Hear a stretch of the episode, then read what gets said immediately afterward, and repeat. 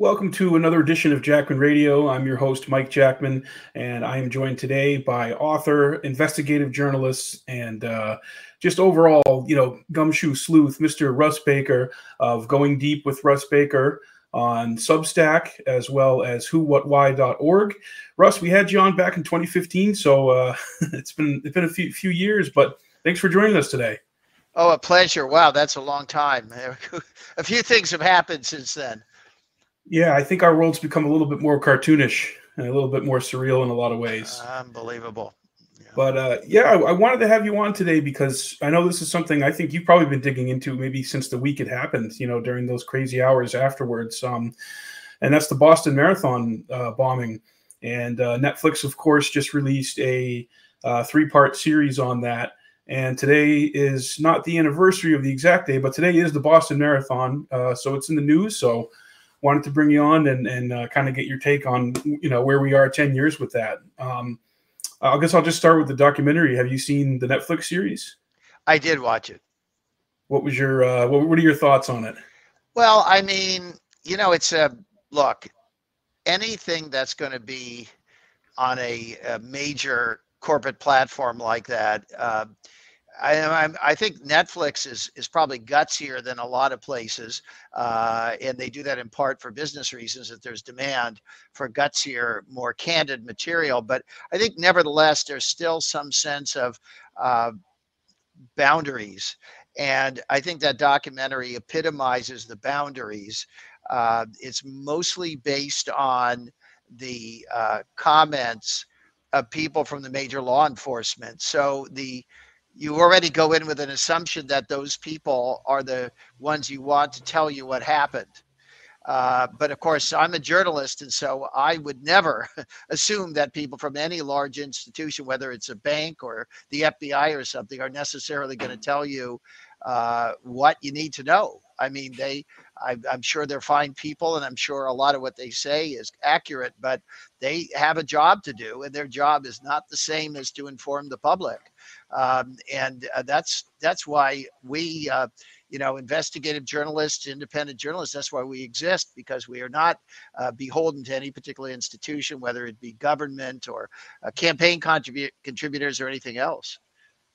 Right. You want to get down to the truth, and that's what you've always been about. And that's why I respect your work so much. You literally wrote the book on the Bush dynasty, Family of Secrets, which is an amazing, it's probably like that thick. I need to read it again. I often will just turn to a chapter to look at if I have a question about something in some area of research, whether it's about, Bush's intelligence connections or the JFK assassination or something like that. But with the documentary too, I thought it was pretty well done, and it really showed, kind of the minute by minute what happened the day of and then the hours afterwards. But I agree. I think they left a lot out.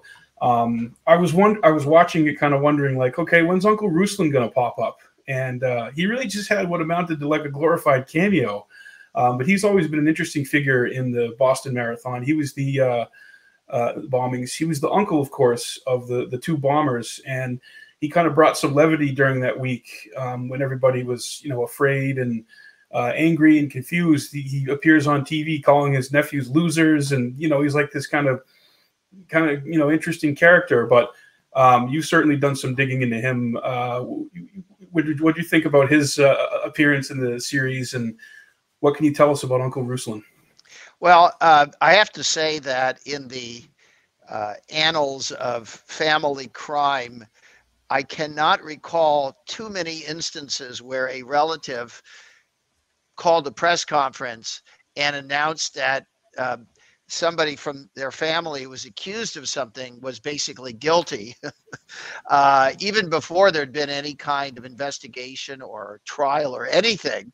My God, one of his two nephews was dead, and the other one, I believe when he was being sought, and he said, you should turn yourself in. And then, as you say, he called them losers. I think it's very rare, even in a worst case scenario where the person's relative maybe had a track record of violence. I just don't remember. I'd love to have your listeners contact me, let me know examples where they remember that somebody called a press conference and said, my nephews or my cousins or my brother or something is this horrible person, and how can I help, you know?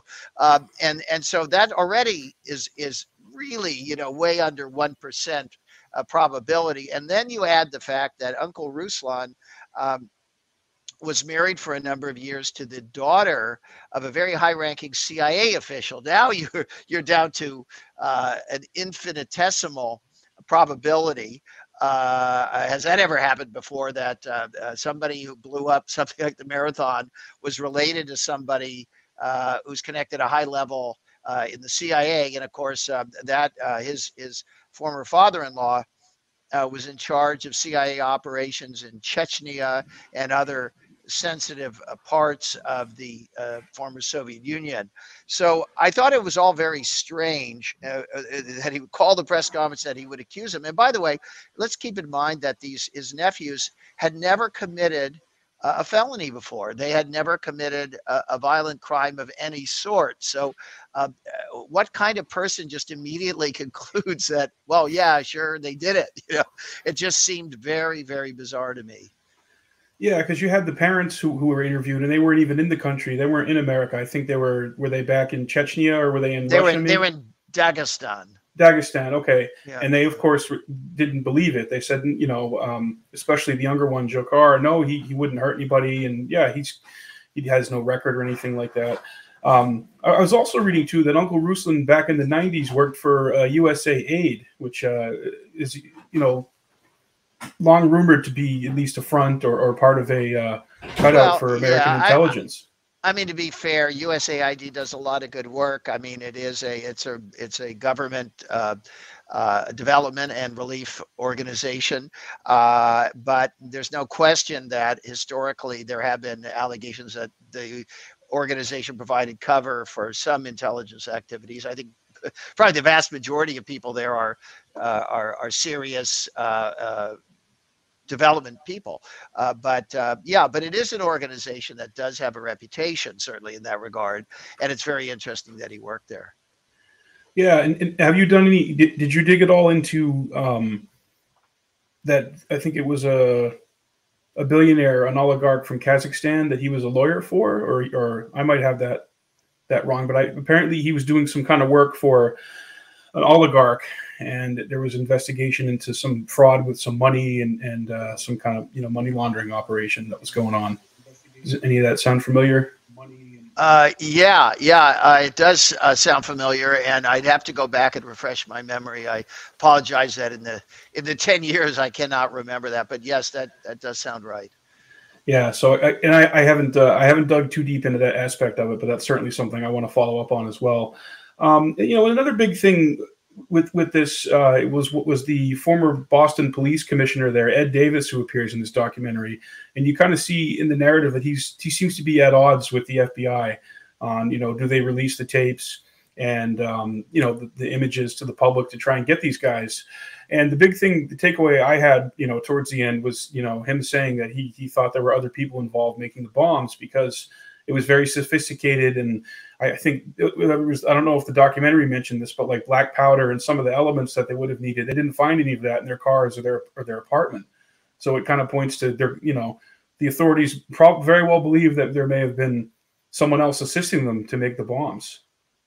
Yeah, and you know, of course, anyone listening immediately started thinking, well, what are you talking about? Where are you going with this? What's your angle? I get asked all the time, what's your slant? What's your angle? And I try to say, look, you know, I mean, that's, to do good journalism, you really shouldn't have a slant or an angle. It's just that we're talking about anomalies. We're talking about things that are curious. And obviously, I'm not the former police commissioner of Boston, but if he says he thinks there's more to the story, I can say I think there's more to the story, and we can all talk about it. We could all look into what might this be? I mean, I'm happy to talk about the various possibilities, but certainly, I mean, neither of these kids seemed to have, they had no history of making bombs. So as Ed Davis says, they did an awfully good job, because not only the bombs, but the detonators, and those bombs went off like clockwork, and they both went off perfectly,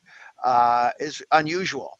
And by his estimation, and the FBI originally themselves said that these guys couldn't have made these bombs.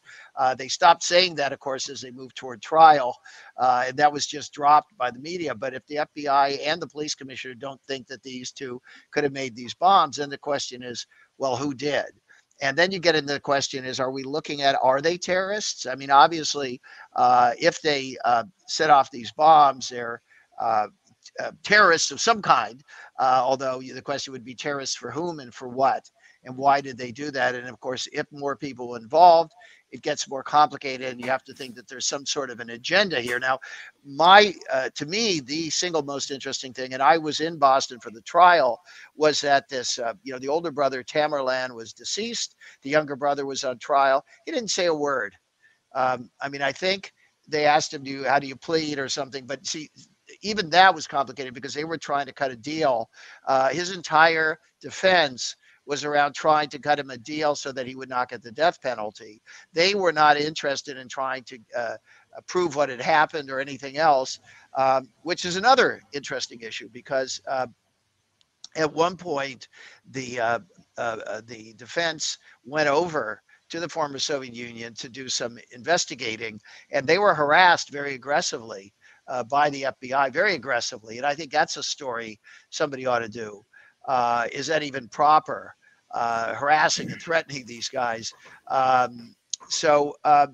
They, at some point, if they ever really investigated what happened, if they themselves, if the defense ever really understood what happened, they ended up deciding to keep the whole thing to mitigation. And so they tried to convince the jury that the younger brother was impressionable and had been heavily influenced by the older brother, and that they wanted to therefore reduce his sentence. I mean, the fact of the matter was, I think if you're a defense lawyer, you know that there's no way that this guy's going to get off. I mean, zero.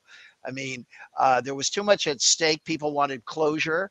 It's a very uncomfortable subject, huge amounts of pressure. And this is another interesting thing, of course, is if you're FBI or you're a U.S. attorney or something, the pressure on you to have success, to solve a crime, and to get closure, and to make sure that the guilty are punished. This is demanded. Otherwise, we've basically got a lynch mob.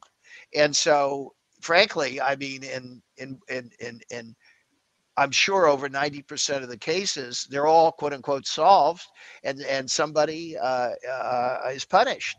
And of course, we see historically that there are an awful lot of wrongful convictions, primarily people of color, but not only people of color. You could say that the Tsarnaevs as Muslims, as minorities, are effectively a kind of people of color. And so, yeah, I mean, you know, it seems. Oh, did you freeze? That they did, how they weren't. I mean, if you look at their behavior, the weirdness around, they, in the documentary, they reenact this thing with the younger brother going to buy milk, and he takes the milk and he like looks at it like he's. That was strange too. I mean, I don't know if he was trying to look for, low cholesterol, what low fat or what he was doing, but he stared at it, like you wouldn't normally do in a store, stare at a milk to that extent. It's all very, very strange. And just again, as a reporter and as a human being, I just have a lot of questions. I want to know more, why were they, if they blew up this thing, why did they go la-di-da and go shopping for milk? It's all weird. Why did they try to take off? Or if they knew they needed another gun, go get another gun because they hadn't been named yet, because that's officially what they say about why they were at MIT with going after Officer Collier. Well, this is another thing. I mean, at the time, I mean, nobody knew who they were, supposedly, and nobody knew where they lived, right? And so why were they on the campus of MIT? It was at night. There was almost very few people were around. And this police officer had his car, and I went down there and I studied this until the MIT vice president asked me to leave. I mean, I wasn't making a lot of noise. I was being pretty discreet. I talked to a few people who were in a place where you could have a view of that and so on. And I asked them, how often do you see MIT police cars parked on the plaza? And people said, you know, I'm there every day. I've never seen that before. So, I mean, just again, trying to play detective here. The question was, well, why was Officer Collier, this MIT police officer, parked on a basically empty campus on the plaza, you know, off of the street? I mean, what was he waiting for? And I suppose you could say that MIT was on alert because there had been a Boston bombing and maybe they wanted to have people observing in case anything happened. That's certainly possible. But if you watch the video, you know, closed circuit video, I mean, he's sitting there and then somebody comes up to him and, you know, and shoots him. And they say that they tried to get his gun, but they couldn't get it out of the holster. I don't know. It sounds strange to me. It doesn't, I mean, guns are everywhere. You know, if you're going to be doing something like this and you're planning it and you already have one gun and you think that you might need extra guns, I mean, how many people in Boston already have loads of guns? You could probably just go on the street or, you know, Craigslist or whatever, and you get a gun awfully quick. So again, that seems strange to me. And, as you know, this article that I did in my Substack, and by the way, repeat the name of it just for people who want to look at it. It's called Going Deep with Russ Baker. You could also read it. We published it on the nonprofit news site that I run, which is called whowhatwhy.org, Who What Why, and you can find the article on there. And one of the things that I mentioned is that week, as all of these things started happening, I got this queasy feeling. And Mike, I don't know what order you want to go in here, but I would love to tell about the similarities between this and the shooting of John F. Kennedy. Sure. Yeah. Yeah. And reading your article, you really pointed out some pretty interesting ones. But yeah, go ahead. Well, so first of all, folks, you got to know that when these bombs went off, two bombs went off at the Boston Marathon and almost simultaneously down the road at the JFK library, there was a fire, a big fire of suspicious origin, at least originally. They said it was suspicious. They later said, some said it was a mechanical fire. Others said it was a carelessly tossed cigarette. Keep in mind this in a period when, frankly, very few people smoke anymore. But okay, and I did talk to people in the building who were seemed to be scared to talk to me, and they said they talked in hushed voices. They said I'm not allowed to say anything. And I thought, well, what the heck, you know? And I believe that it damaged some of the JFK records in the archives there. But in any case. Let's keep in mind that 2013 was not only the Boston Marathon bombing, it was the 50th anniversary of the death of John F. Kennedy. And so similarities, you have a ton of them, and there's so many. And we also published, by the way, on Who, What, Why, a reprise of all of our old reporting, where you can go and click and read a lot of our old articles where we go into these things in much more detail than we're going to have time here. But in any case, you know, the John F. Kennedy shooting, he was killed and nobody knew who had shot him. And then suddenly a police officer is killed. And then this man is found hiding in a theater. Okay. Now they weren't able to connect him to the shots at the motorcade. And of course, could have been anybody who had fired those shots. But in any case, there was a shooting of a police officer. Well, as soon as a police officer is shot, law enforcement goes on to a new level of, I don't know what you want to call it, a motivation, I'm going to say. Because, look, I understand it. If you're a law enforcement officer and one of your people is killed, you react that way. This is normal human behavior. And so with the shooting of Officer Tipdit in Dallas in 1963, they really went on alert. And, you know, I mean, I think obviously people were concerned that the president had been shot. But, you know, to be frank about it, and as you know, I've done a lot of research on the Kennedy assassination. I've got a new book coming out in a couple of years, I hope. That's 10 years of work on the Kennedy assassination. I can tell you that a lot of the Dallas police officers were very hostile to him, largely over his views on segregation, but also about other things. And most of the police officers were very, very politically conservative. I'm just being frank here. Weren't they John Birchers, some of them? Yeah, a lot of them were John Birchers, right. They were Minutemen. They were, you know, whatever.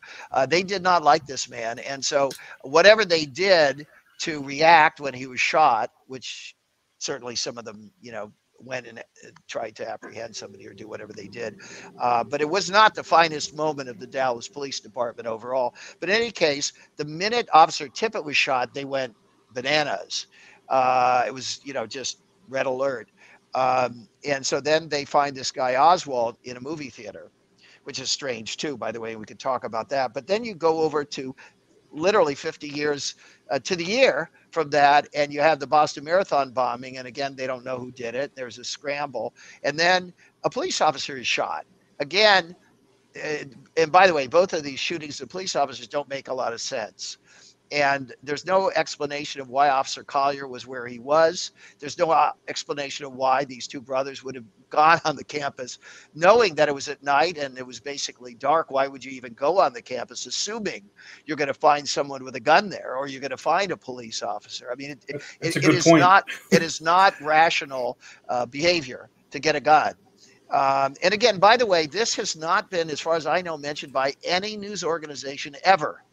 Nobody has ever brought this up, has ever wanted to talk about it. There were rallies. They filled the stadium in honor of Officer Collier. I mean, if you want to honor the life of this man, you ought to find out really why he was killed.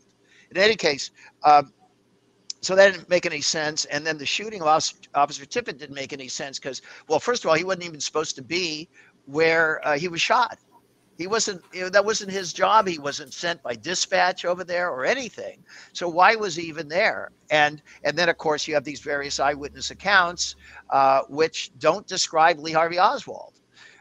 So there's a lot of problems with that. There's a problem with the ammunition that was found there. There's a lot of strange things. Oh, and then the best thing of all is how easy they made it to pin it on Oswald, despite the anomalies and the eyewitness stuff, despite the distance from that to where Oswald was arrested. The timing doesn't work. The ammunition doesn't work. But you can see this video, and I think we did a piece on Who, What, Why about this. You see these guys, the cops and an FBI agent, and they're looking at this wallet. And supposedly Lee Harvey Oswald not only shoots Officer Tipdit, but he drops and leaves his wallet on the scene just to be helpful in case they'd like to identify him. So, you know, that's very strange to me. And again, that's an anomaly that I would say statistically is incredibly rare. I'm not saying that perps don't ever drop a wallet with their ID, but I mean, you know, when you're shooting somebody, why are you taking your wallet out? You know, how does it drop? Was that the A.J. Heidel identification? Yeah, because when they got him at the theater, he also had ID on him. Different ID, right? Yes, that's right. That's right. So they messed up. They messed up, man. Whoever planted that messed up. Well, you said whoever planted it. I mean, I'm not going to say somebody planted it, but it certainly makes you wonder if somebody planted it. Now you flash forward to Officer Collier, and this thing doesn't make any sense at all. And then, you know, officer down, you know, and then everything kind of goes crazy from there. And there's all these other things that are very, very weird. There's the whole Oswald Kennedy thing has hundreds, thousands of things that don't add up. And then the Boston bombing thing is just a small version of it, but there's a ton of stuff that doesn't add up. And you know, this carjacking, by the way, is a weird thing. They've got this Chinese national who came to go to school at MIT. And had some startup business. And the guy drives a brand new BMW. Okay, brand new. Now, I don't know. I went to grad school. I mean, I didn't have a BMW. How many? I don't know. Did he come? I tried to find out if he came from a wealthy family in China so that he would have a BMW. But I can tell you, I mean, those are very expensive Beamers, you know. And he had a new one. And the way he tells it in this film, to me, doesn't make any sense. He says, I was at home and, you know, we knew about the bombing and there were all these sirens going by where I was. And then I decided to go take a drive. You know, again, folks, I mean, you know that there are bombers, mad bombers on the loose, and there's sirens going by your place. Is the first thing you do. He didn't say I'm a cop, a chaser. Right? He didn't say I'm like a what do you call them, storm chasers, you know, that he's going to deliberately get in the way of harm. He said, no, you know, that's how I blow off steam. I like to take a drive. I'm proud of my car. I got in my car. I went driving.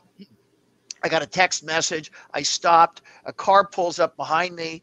These guys get out. I roll down my window. I mean, honestly, again, you know, how many people with bombers on the loose or even without bombers on the loose are going to roll down their window to two young guys who are rapping on your window? I mean, I wouldn't do it. So he rolls down his window. He says, they said, roll your window down more. He complies. He rolls down his window more. They reach in, they grab the thing, and they get in the car. And at this point, it's supposedly the Tsarnaevs. And then they're driving along, and get this, the older brother says, do you know who I am? And he says, no. And he says, I'm the guy who did the Boston Marathon bombing. Now, again, folks, I mean, statistically, I don't know how often somebody gratuitously announces it, because you, if you want to announce it, you want to announce it, A, because you're proud of it, right? B, because you want notoriety, and I guess C, maybe you want to intimidate this person, but you're sitting in his car with a gun. I don't know that you need to intimidate him further by saying, and also, if you're not scared of me yet, let me add some of my additional exploits. So that seems very weird to me, and it was the fact that he told this guy, Mike, that he was the Boston bomber, and then a little bit later, when the guy's driving the car is able, he escapes from the car. And by the way, he's with these guys, these murderers who blew up this thing, and they let him escape from the car. I mean, he says they sort of reached for him, but he ran. You know, are they masterminds or are they bumbling incompetents? What are they? Are they somewhere in the middle? Yeah. Anyway, yeah. He escapes from the car. They don't manage to stop him. They don't manage to get him when he runs into the gas station. I don't know what that whole story is about. But anyway, he then says that the gas station attendant called police and said, I have a man here, and he's, you know, being chased. And he says, I'm with the Boston Marathon bombers. So it gets into the police, who are, shall we say, mildly interested. And then when the police talk to him, he says, oh, by the way, I have a tracking device in my car. Mm-hmm. And even in the documentary, they point out how unusual it was that he actually knew the exact number. And I don't have a tracking device. I never had one. I don't know how that works. But he knew the whole long numeric sequence that identified the tracking device, and because of this, the law enforcement were able to track his car through that. Remember that magnificent chase that we all watched, that riveting chase? We were able to watch the whole thing because they had, you know, they were able to track it. Did you get the impression, Russ, that a lot of that footage was recreation? Because I hadn't seen a lot of that. Or did people have cameras on their houses, or do they use, security cameras, obviously, in businesses? But I'm talking about like the shootout, throwing the pipe bombs at the authorities, and just the whole route. Like you were talking a moment ago about the fellow who was carjacked. They have footage. They have pretty good, like, clear footage of that happening. Then they have him turning around a corner. Then they basically have the whole thing. You can pretty much see everything, which I had never seen a lot of this footage. Even the piece of footage outside of the business of Dzhokhar, dropping the second bomb and walking away pretty quickly. I didn't realize he was so hubris enough to drop it and then let it go off seconds later. I didn't even realize that. Well, I think it's a bit sketchy. Both the filmmakers and Netflix, I think, did violate some of the canons of documentary and filmmaking. They do say that some things were recreated. There's a little tiny notice, which I guess you didn't even see. I didn't even see that, Russ. I wouldn't be surprised, though. They made it as invisible as possible, which means, of course, when you're talking about propaganda here, you're talking about something that's affecting everybody's understanding of what they just saw, what happened, and they're believing. And by the way, if you read my stuff about the attacks on me on Wikipedia, which is another thing, everybody just believes whatever they read on Wikipedia, whatever they see on Netflix, they believe. So they think they now have all the facts. So, of course, if I talk about this, they just say, oh, conspiracy nut, or something. But the fact is, as you say, they did recreate a lot of it, and I don't know how much of that they recreated. I know they mix it. So, for example, there's CCTV in the store when he's getting the milk, but the one where he looks at the milk, that's an actor. Yeah, and his face is all blurry. That was really bizarre how they did that. Maybe they were trying to make an artistic statement. We don't want to glorify their... You know what I mean? Even though we all know what their faces look like. I don't know what they were going for with that. Well, they're also blurring it because it's an actor. Yeah. So it's not the right face. And then you got the wrong face. People say, well, that's not him, you see. So this is part of what I think is a little bit deceptive, if I may, about this film. And you raise a great point, Mike. It really is a problem. And somebody should really go through the film. Maybe we could try to talk to filmmakers and ask them to please lay out in great detail what actually is real footage. Yeah, that would be great to do that. And then I think another similarity I just thought of, I don't even know if you included this in your, I don't think you did, but the older brother, Tamerlan, just like Lee Harvey Oswald, was known to the American government before the event happened. The CIA knew about Oswald as far back as 1959, and the FBI knew about Tamerlan. He was on a watch list by 2011 or 2012. That's right. You know, they knew a lot about both of these men, and you know, that's a sensitive spot for the FBI. The New York Times once did an article. It was on the front page, and then it just vanished and never heard mention of it again. It said that they looked at 20 cases, I believe it was, involving terrorism, domestic terrorism, and 19 of them, the FBI had prior contact with the perpetrator. I mean, that's a high ratio, you know. That's very high. And they both got back in the country, coming back from Russia. Tamerlan didn't have a passport, I don't think, but he was desperate to become a U.S. citizen, from what I've read. And what they did touch on that in this documentary, he was even included in some campaign promotional when he was at school or wrestling, like, you know, we'll wrestle for visa or something like that. I don't know if you've seen that. But there's a theory. It's not my theory. I just read this from another journalist who's dug into this. And I think she was being interviewed with a former FBI agent, that it's possible that the FBI was actually trying to recruit Tamerlan to spy on mosques and to spy on, you know, extremism. Yeah, because he had a foot in that world. He had a foot in the drug world, and he was, you know, kind of could blend into different areas. So he may have been a attractive recruit for them. Right. Well, we've certainly gone down that road at Who, What, Why. We've written a lot about that. And I do think that, you know, by the way, once we started reporting on that, I heard from ex-FBI people and from ex-FBI informants who really liked our work. And they said, this is important what you're doing. And I mean, it is a fact that the FBI is constantly recruiting informants, as they should, because they're trying to stop plots. The problem is that there's a very, very fine line between stopping a plot and starting a plot. And you know, for them to flesh out people who are the kind of people that the FBI wants to know about, they have to say things and do things themselves. Classic case was the first World Trade Center bombing in 1993. The man who was the FBI informant, an Egyptian. Was it Ramzi Yousaf? Or Ali? No. It was, sorry, I'm blanking out on his name. Ali Sufa? No. This man was an Egyptian military officer who ended up immigrating to the United States. And I believe, I can't remember if I think he volunteered to help investigate radicalism. But anyway, they put him into these mosques and so forth. And, you know, they had him wired. And he told them, he said, you know, look, at this point, I'm getting worried because you've got me trying to get people to Emad Salem. There we go. Thank you very much. Thank you, Baron. Thank you. Yeah, thank you, Baron. Emad Salem. And by the way, Emad Salem contacted me after he read our Boston Marathon stuff, and he was or is in the witness protection program, but nevertheless, he came into New York, and I met him in the back of a restaurant, and we had a nice chat. And he said, you know, this thing gives me the creeps, this Boston bombing thing, because he said, you know, I told the FBI that I was afraid that the people I was working with actually were going to go ahead and bomb it. And they said, well, you let us worry about that. Well, guess what? They went ahead and they bombed it.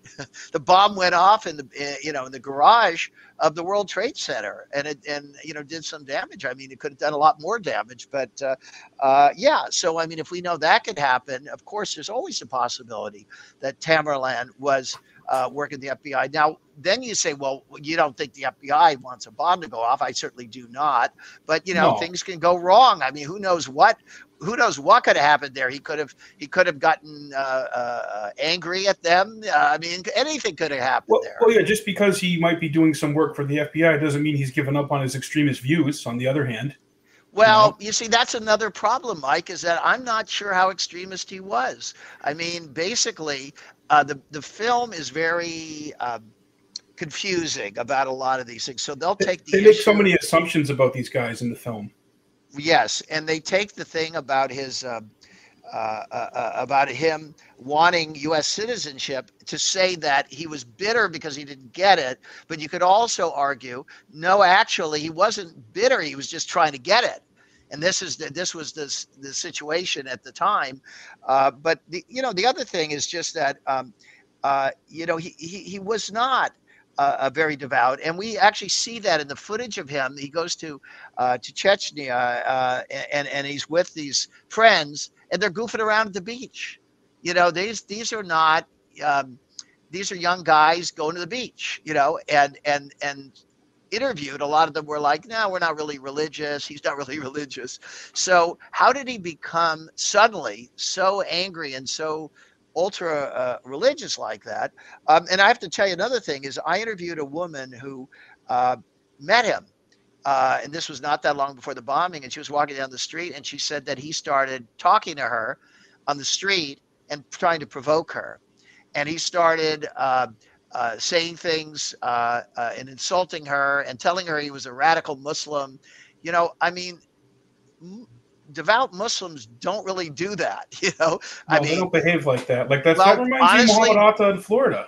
Honestly, you know what? Devout people from most religions do not just go on the street and randomly harass a bystander who had nothing to do with anything and start putting their views on them. And so she thought it was strange. And I can't remember why, but I can't remember. He may have even given her his name, but he was very insistent that she know who he is and that she know that he was a radical Muslim. And she told me that she thought that he was looking for her to go into the police and report him as a radical Muslim. He was playing a part.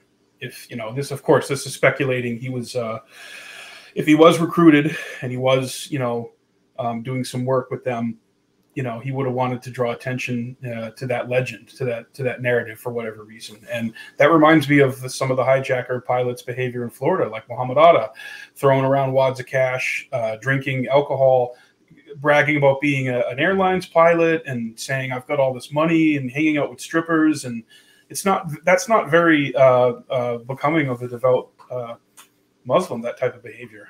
So that's very odd too. It's all very odd. And, as far as the 9/11 hijackers, I mean, I spent some time down there and interviewed a bunch of people. And I've also spoken to people who interviewed a lot more people than I did. They said none of the stuff added up. Their behavior, the idea that these guys themselves were even religious at all. They didn't seem to be religious at all. So very, very strange. I mean, I think the problem here is how do you do serious investigation of things where there are problems with the facts when you have a very powerful propaganda apparatus that tells the public, do not listen to those kinds of questions. Do not listen to those kind of people. They're bad people. They're nuts. Forget it. This is the story. Everybody sing the same tune. It's very, very unhealthy. And by the way, I speak as a person who is opposed to a lot of these wacky things like QAnon and the stolen election thing. I abhor the idea that everything is a conspiracy. I abhor the idea that that people believe that government is fundamentally evil and always doing terrible things. I think government is us. Any of us, our relatives may work for the government, and I think most people are honest and upstanding and trying to do their jobs. And I just think that there are sometimes situations that are more complicated, and some of them are real and some of them are not real. And this is why we need good journalism. We need people who will go in with an open mind, totally agnostic, and look at things. And I can tell you, I've looked at many things and I concluded in the vast majority of them that there was nothing more there, that the official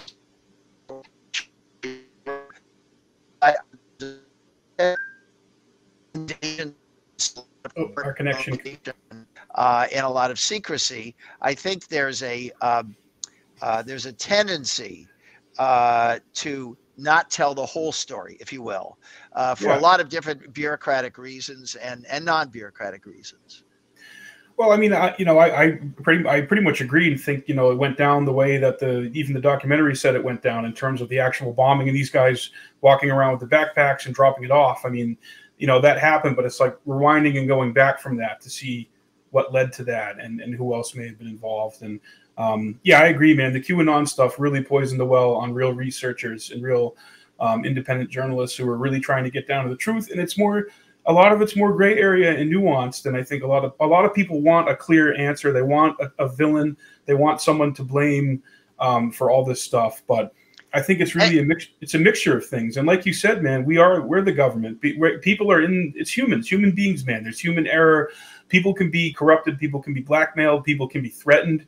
So I think most of the time there's people in government who are trying to do the right thing and do their jobs, and they get pressure from higher up, or they get threatened, or, you know, who knows, X, Y, Z. And that's what leads to people thinking everything is a conspiracy or the whole thing's nefarious.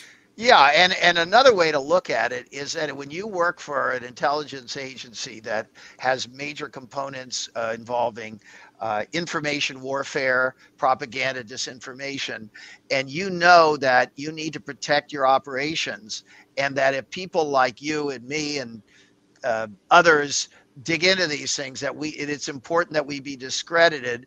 You could understand why intelligence agencies themselves would want to see things like QAnon promoted, because they discredit the entire field of inquiry. It's very, very effective. I'm sure whether it's Americans or it's Putin's people, I'm sure they all do that. They all put out or encourage and foster these phony conspiracies in order to poison the well, so to speak.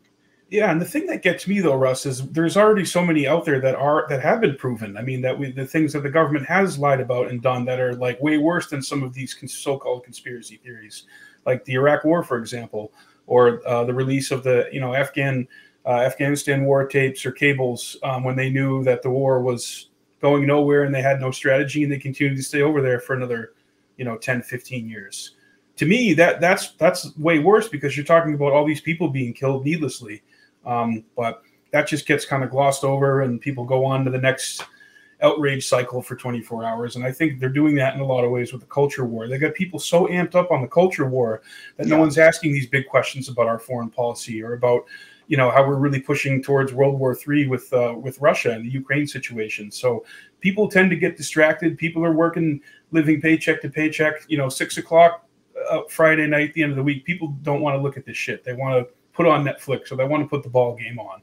And I totally get that. But that's, that goes back to your point, man, about propaganda and how effective, an outfit like Netflix is, or, take your pick, CBS, Fox, MSNBC, whatever it is.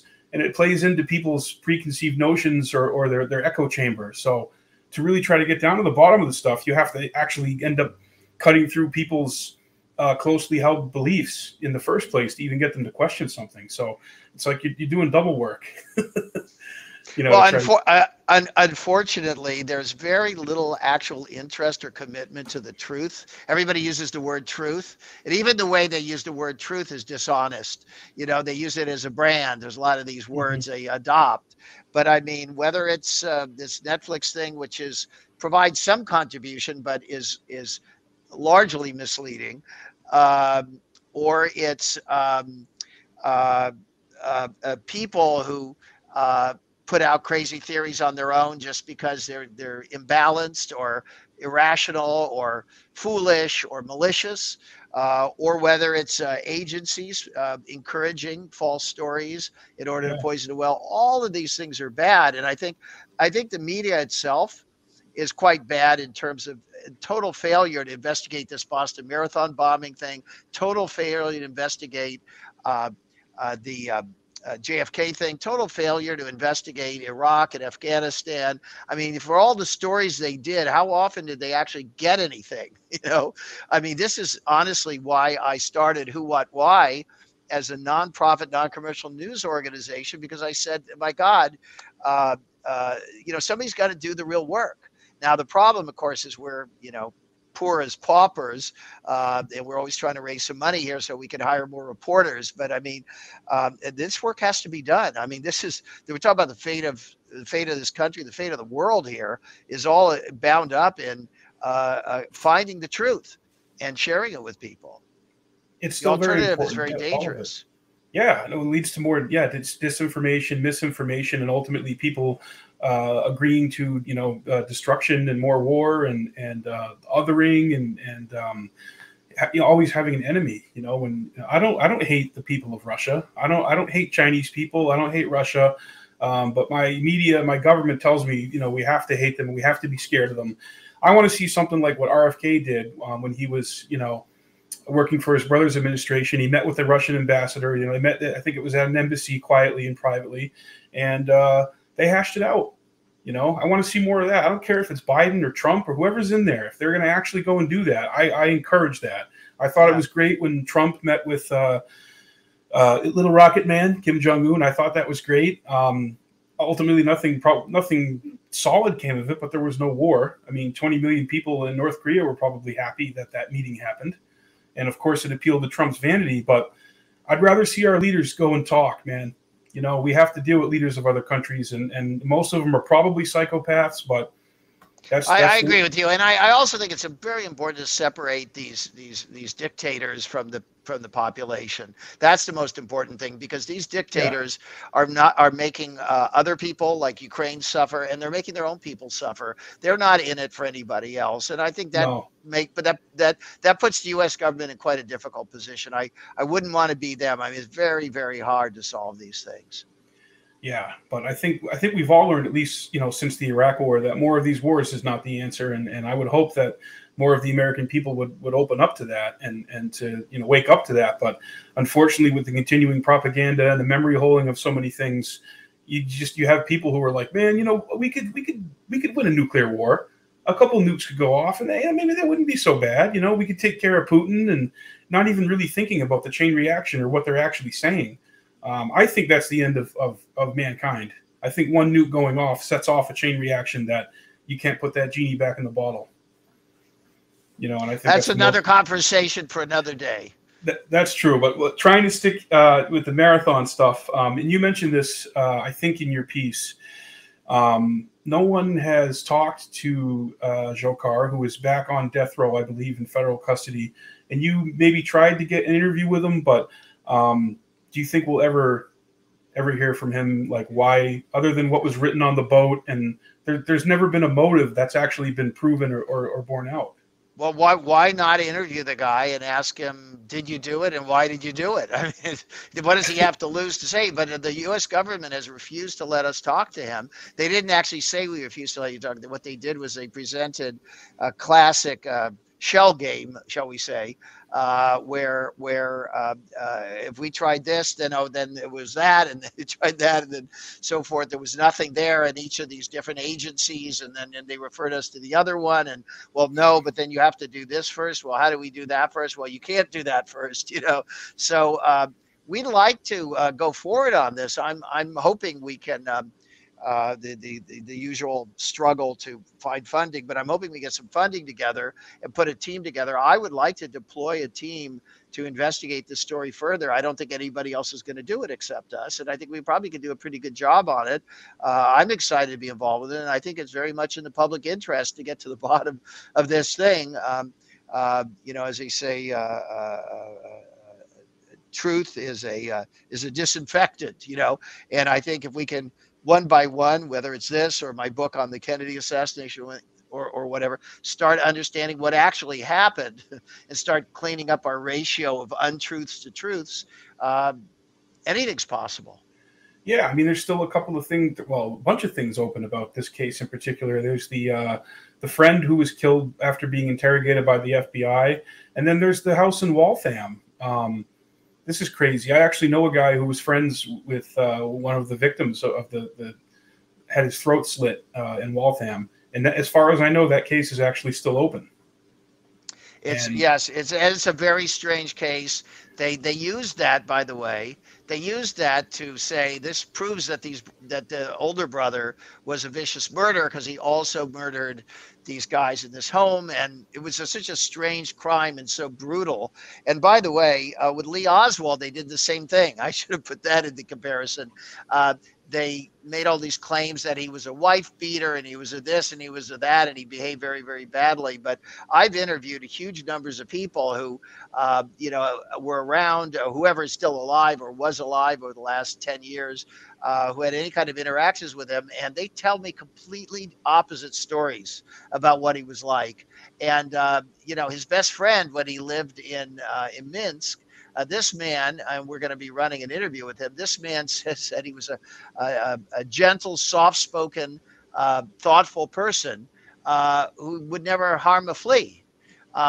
Same thing. I mean, Tamerlan, was he capable of that, and why such a savage? It seemed to be a weird statement thing. Remember, not only were they all the roommates killed, but they were killed in such a way, and then money was poured on top of their corpses. And to me, that's a very sophisticated crime scene. That is crime scene. And by the way, these guys were mixed martial arts people. So how is it that somebody could subdue all three of them and kill them like that and get away with it? I mean, you have to be almost superhuman to do that. And I'm not saying Tamerlan didn't do it, but I think you need people with very advanced skills and timing, and maybe they were able to somehow immobilize the people in there in some way that has not been reported through any sort of forensics. But that story doesn't add up to me either. Yeah, he got the drop on these three dudes who were all. One of them was supposedly his best friend, so they had. Yeah, that you mentioned they were had cash thrown on them, and then there was a lot of weed there. I guess they found like $6,000 in total between the weed, the worth of the weed, and the cash that was left and not stolen. And so that I think that what they're trying to do there with that, and they did this in the documentary, is to say, oh well, Tamerlan's response to that was, oh, this is what happens when you get involved with drugs, to the coach the next day or something like that. That was like one of those things they added in there. Doesn't make any sense. Not really. Yeah, that was bizarre. And the friend there, Ibragim, or I might be mispronouncing his name, who was killed while in FBI, not custody, but they were questioning him at his apartment down in Florida, I think, right? Todashev, yeah.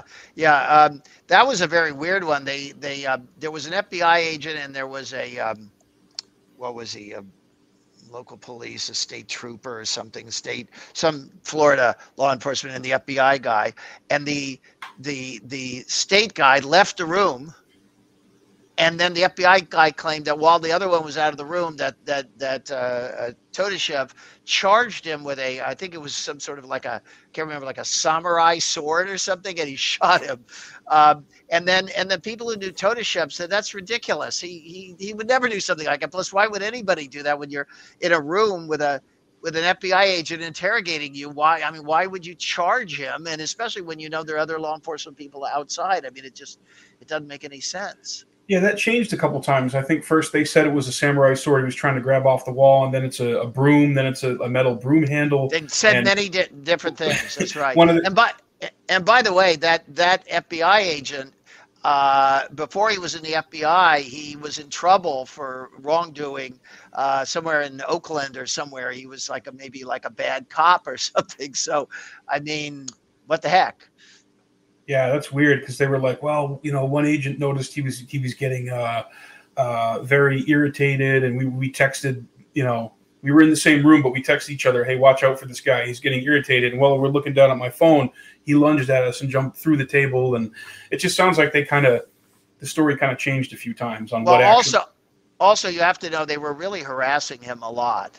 And he was not charged with any crime, and they were really harassing him. And I think he said some things, and he was a bit fed up. He was like, I know my rights, why are, stop bugging me or something. And I mean, if they want to characterize that as leading up to him charging them with a weapon, but I have my doubts about that.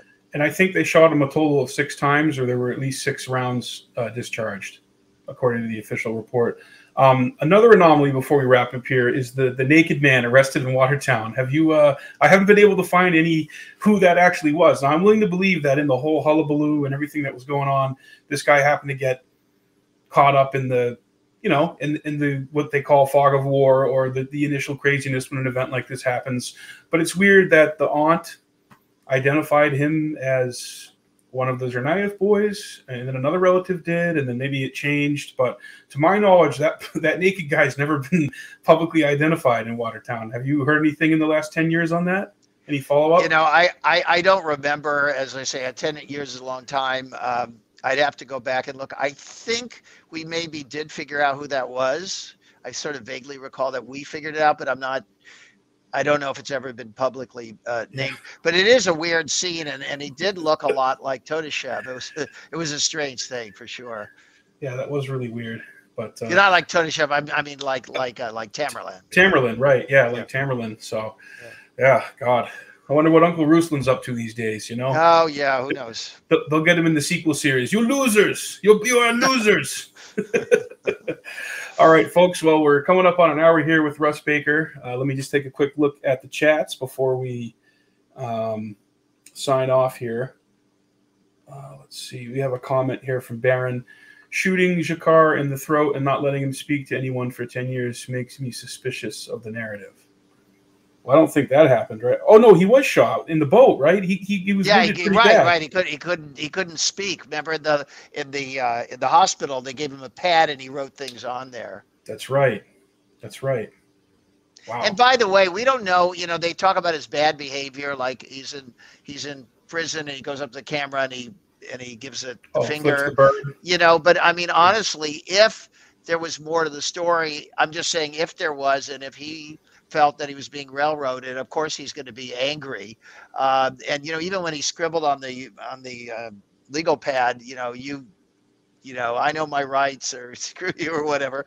I mean, I don't know that proves one way or another that he, you know, wanted to make bombs, made bombs, was capable of making bombs. I'm not sure I don't think you can conflate all these different things necessarily. Yeah, no, I think it would be very worthwhile, very important, and very valuable to have, whether you can get a written, you know, I don't know what certain inmates are allowed to be interviewed, but I mean, Jeffrey Dahmer, there's tons of interviews with him before he was murdered in prison. I think that points to there being some kind of other reason why they don't want this guy giving any kind of interviews or saying anything publicly about this. Because it might be embarrassing, it might be a cover-your-ass deal, or it could be a cover-up of some kind. And that's not to say that they were involved or knew that these guys were going to, you know, blow up the finish line. But I think it's covering up something that could be very embarrassing or very compromising. Part of the problem is the Patriot Act and related laws, where they have created special circumstances where certain people don't necessarily get a lawyer, or they're just put in solitary, or they have no right to talk to anybody. You know, one of the other things I think it's important to keep in mind about 9/11, and then again about the Boston Marathon bombing, is that it changed our legal system. Mm. It changed the rights that people have. And, you know, this is a danger to all of us, of course, because anybody in theory can be arrested or accused of something. And we want to make sure that there are good safeguards in place. And so things like the emotional reaction. And, you know, I hear from people and they say, oh my God, you know, the people who were mutilated by that bomb is so horrible. So as soon as they think that, then no discussion like this has any validity to them. They just, right. You know, they just, again, hang them, you know. And so if you try to talk about the facts, like the very societal, you know, compulsion that comes out of the reaction to these types of things changes everything and can make our lives much more difficult, actually, when they're claiming they're supposed to be protecting us. So this is always a danger, and we've got to be very much attuned to that. Yeah, it is important to continue having these conversations. And actually, in the documentary, there were moving moments, of course. Just as a human being, you're going to see this stuff and react emotionally to it. Was a journalist or investigator who you found out that his father was on Flight 11, the first plane that hit the World Trade Center on 9/11. God, when he dropped that, that was like, man. So amazing. I think his perspective, I think, was kind of similar to what we're doing here. We're trying to like get under the floorboards and figure out why these two young guys would do something like this. Tamerlan was my age. He was born in October of 1986, a week after I was born, just about. So, you know, I think in order to stop these things, prevent them from happening again, understand why they happen, you have to have conversations like that. And like you said, it is uncomfortable. And as Americans, we don't want to face a lot of stuff like that. But, yeah. Anyways. And one more thing. I mean, let's say you're mad at the U.S. government. Why would you bomb the public at a festive thing like the sports event? I mean, I guess anybody could have an answer to that, but it's not the most intuitive thing. That's how you get revenge on Washington by killing random people enjoying a nice day out with their family. I mean. Yeah, and the one response, though, to me that's always been kind of like, ugh, that you're really going to get a lot of Joe Public to really get wrapped up in is when they wrap the flag with sports, when they do the whole patriotic thing, you know, wrapped up with the ball game, and they just have a slogan and a narrative, and we say that once a year, and we support this group or this person or this victim, and we come out once a year and we say it, and then we just pat ourselves on the back, but we don't really look at the darker implications. Well, years ago, I was contacted by Pat Tillman's family, if you remember, the football player who was killed in Afghanistan. And they felt that they'd been given a runaround by the government and that they'd also that Pat and then the family had played a role in government propaganda around the war. And then they themselves had suffered the loss of Pat and then a cover up as to what really had happened there. So there's a lot of different stories that need to be looked into, and a lot of these threads connect as we attempt to understand the bigger picture. Yeah, and Rumsfeld was watching Tillman carefully the whole time, you know, that he went into the military to walk away from that multi-million-dollar contract. So, yeah, that's true. Well, folks, we were joined today by Russ Baker. Russ, thank you so much again for coming on. Again, please give us your websites and information and where people can support you and find your great work. Sure. Thank you very much, Mike. I really enjoyed it. You can, the news site that I founded is called whowhatwhy.org, whowhatwhy.org. It's a nonprofit, publicly supported, non-commercial news site, investigative and analytical site. I have a Substack, which is a newsletter you can subscribe to. It's called Going Deep with Russ Baker. If you just Google Going Deep with Russ Baker, you can find it. I have a personal Twitter, which is Real Russ Baker, R-E-A-L, Real Russ Baker. I have a book that's called Family of Secrets. I won't tell you the whole, The Bush Dynasty, America's Invisible Government, and the Hidden History of the Last 50 Years, Family of Secrets. I think that's about it. Thanks, Mike. Awesome. Thank you. And thank you, everybody, for watching.